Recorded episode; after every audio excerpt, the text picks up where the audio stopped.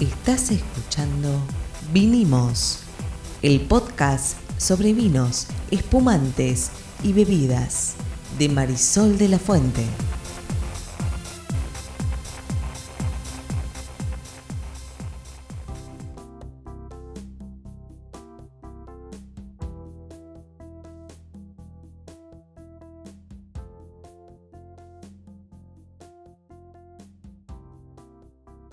Buenas, buenas, mi nombre es Marisol de la Fuente y soy Sol Sommelier. Y yo soy Ariel Torres y soy el que hace las preguntas del que no sabe. Por ejemplo, yo no sé nada de botellas. ¿De qué vamos a hablar hoy? Del mito de la botella. Muy bien, ¿cómo es eso del mito de la botella? ¿Hay un mito de la botella? En realidad hay un ¿Cómo montón. cayeron los mitos? Antes tenías mitos importantes, pero ahora botella, era un cachito. Bueno, pero hay un montón, montón, montón, montón, montón de mitos de la botella. Ah, mira. Mitos sobre las botellas. Mira, por ejemplo, Por ejemplo, el fondo de la botella me dice si el vino es bueno o malo. y no, lo que te El dice si el vino... base culo de la botella. Me dice si es, si es profundo el vino es bueno, si, no, si es plano el vino es malo.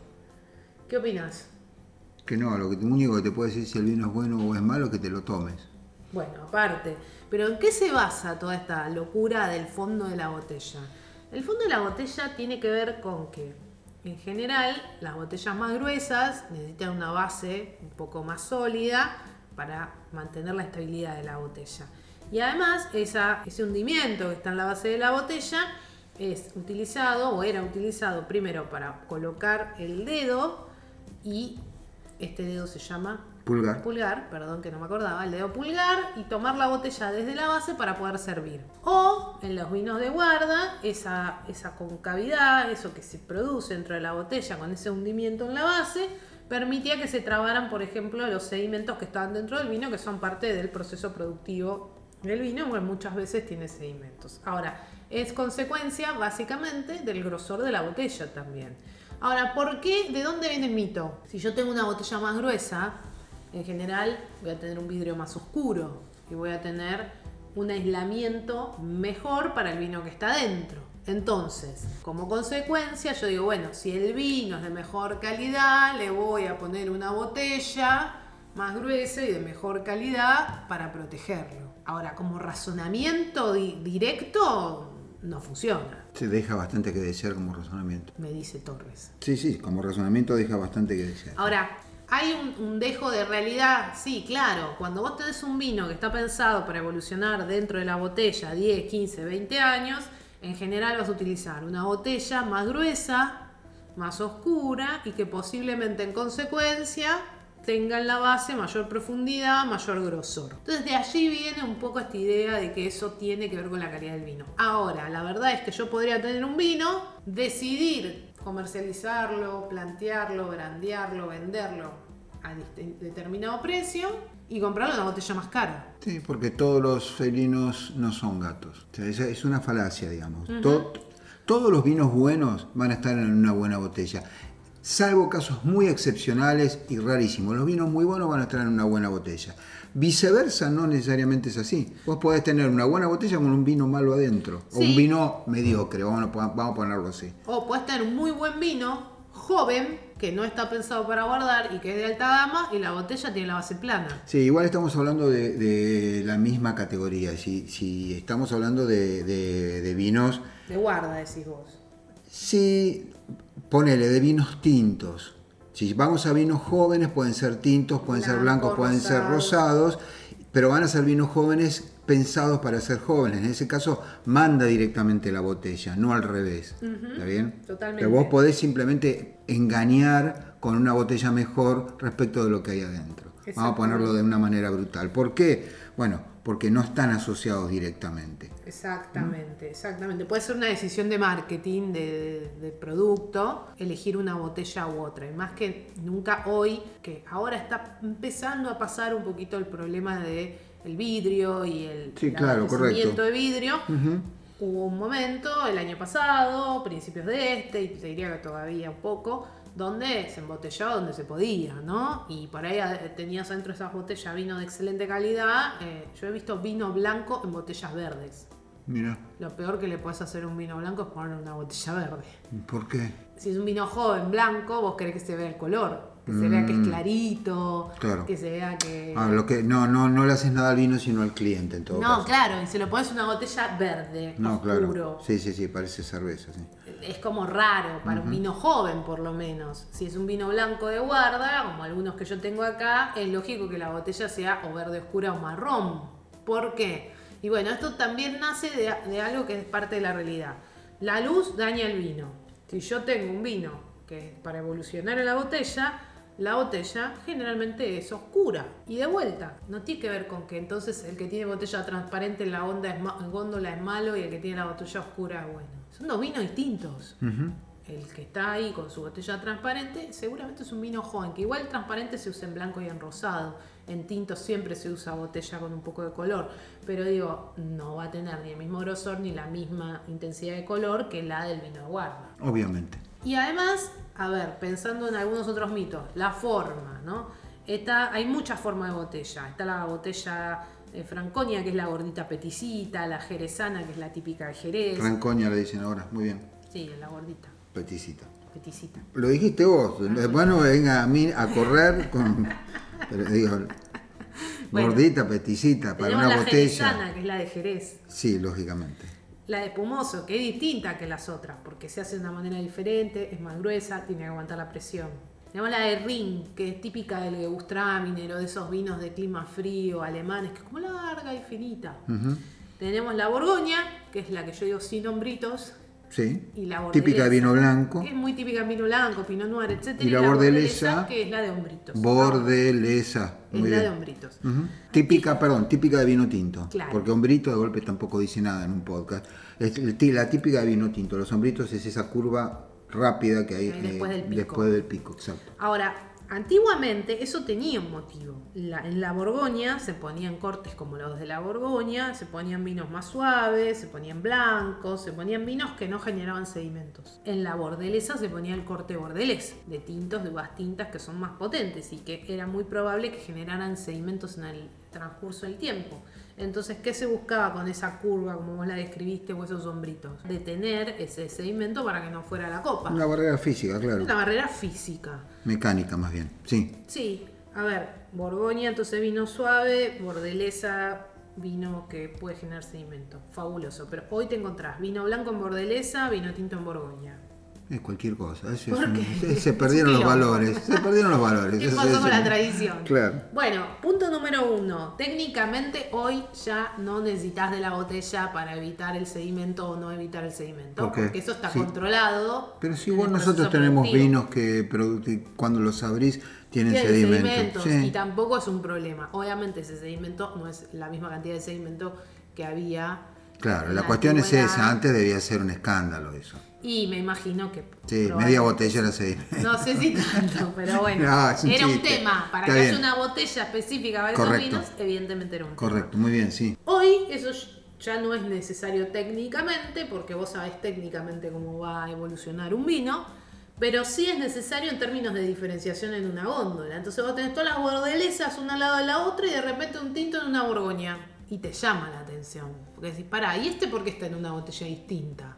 Y para el que no sabe, hay algo ahí que ya es distinto. Entonces, al igual que vos decidís comprar una botella más cara para subirle el valor, o en realidad subirle el precio a un producto y posicionarlo, ponerlo en una escala de precio superior que por ahí a la que le corresponde, también elegís qué forma le pones a la botella para hacer diferenciación en la góndola. Sí, no sé si alguno de los que oye este podcast, muy posiblemente todos, alguna vez fue a una vinería o a la cava de un supermercado, es imposible. No todos iguales parece. No solamente que son todos iguales, son muchos, muy variados, pero al mismo tiempo muy parecidos. Las botellas tienen todas el mismo tamaño, más o menos la misma forma, salvo estos detalles que está diciendo Marisol. Las etiquetas son todas muy creativas, muy, muy cool y qué sé yo, tienen mucha letra chica en muchos casos, no, no eh, legalmente, sino que tienen letra chiquita para ciertas cosas. Muchos dicen, bueno, al final a la decimoquinta etiqueta que ves, ya tu cerebro colapsó, pantalla azul, tenés que reiniciar el sistema, no sabes qué comprar. Así que la botella también es utilizada para diferenciarse. ¿sí? Totalmente. Entonces, vamos a encontrar tintos en Borgoña, blancos en Bordelesa, rosados en cualquiera de las dos. Y ahora están empezando a aparecer en el mercado argentino muchas botellas RIN o botellas especiales o botellas cuadradas o botellas redondeadas De vuelta, si alguien se pregunta, ay, pero ¿qué diferencia hay? Técnicamente, ninguna.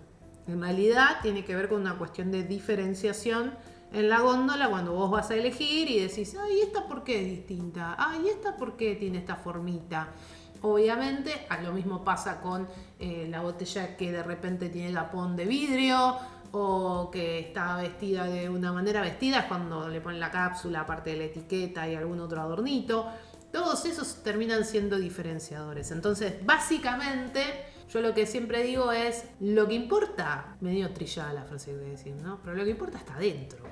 Está bien, pero es verdad. Elegir una, un vino por la botella no, lo que puede llegar a pasar es que la peor forma de ignorancia, que es el, el creer que sabes, eh, te haga pensar que vos estás comprando bien solamente porque la botella es pesada. Y por ahí tendrías que averiguar un poco más. De todas maneras, no es una práctica, quiero aclarar esto porque si no da la impresión de que la práctica común de la industria no es la práctica común poner vinos más o menos en, botellas caras. Porque entre otras cosas, las botellas caras son caras y son caras para el tipo que las vende primero. Después te las vende a vos y recupera la guita, pero lo que por ahí, y muchos se notan en la Argentina esto, no nos ponemos a pensar que antes de venderte algo a vos y eventualmente estafarte, cosa que insisto, no es la, práctica, común en ninguna industria, ninguna industria vive de estafar a la gente, salvo los estafadores, pero antes de venderte algo a vos, primero tiene que invertir él. Entonces, la guía de, que eh, la botella por ser pesada no significa necesariamente un vino muy bueno,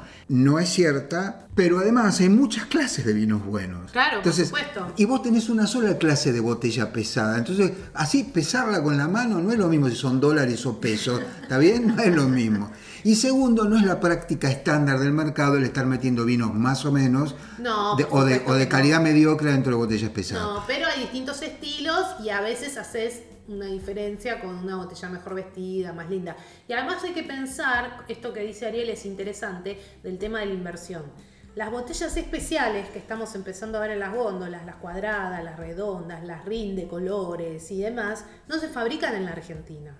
Son importadas. Las importan de Francia y de algunos otros países, algunas de Chile. Por lo cual, también, como bien dice Ariel, hay una inversión importante en traer esa botella para el envasado que no se fabrica en nuestro país para poner ese producto en la góndola y que vos quieras pagar por un Gewürztraminer hecho en Argentina, envasado en una botella RIN de un color, el valor que, con el que llega a la venta. Bueno, el vino es muy bueno, lo enaltecen con un envase que salió una buena plata porque se tuvo que traer del exterior, para tratar de transmitirte también en su envase, en estos especiales, que lo que está dentro es especial.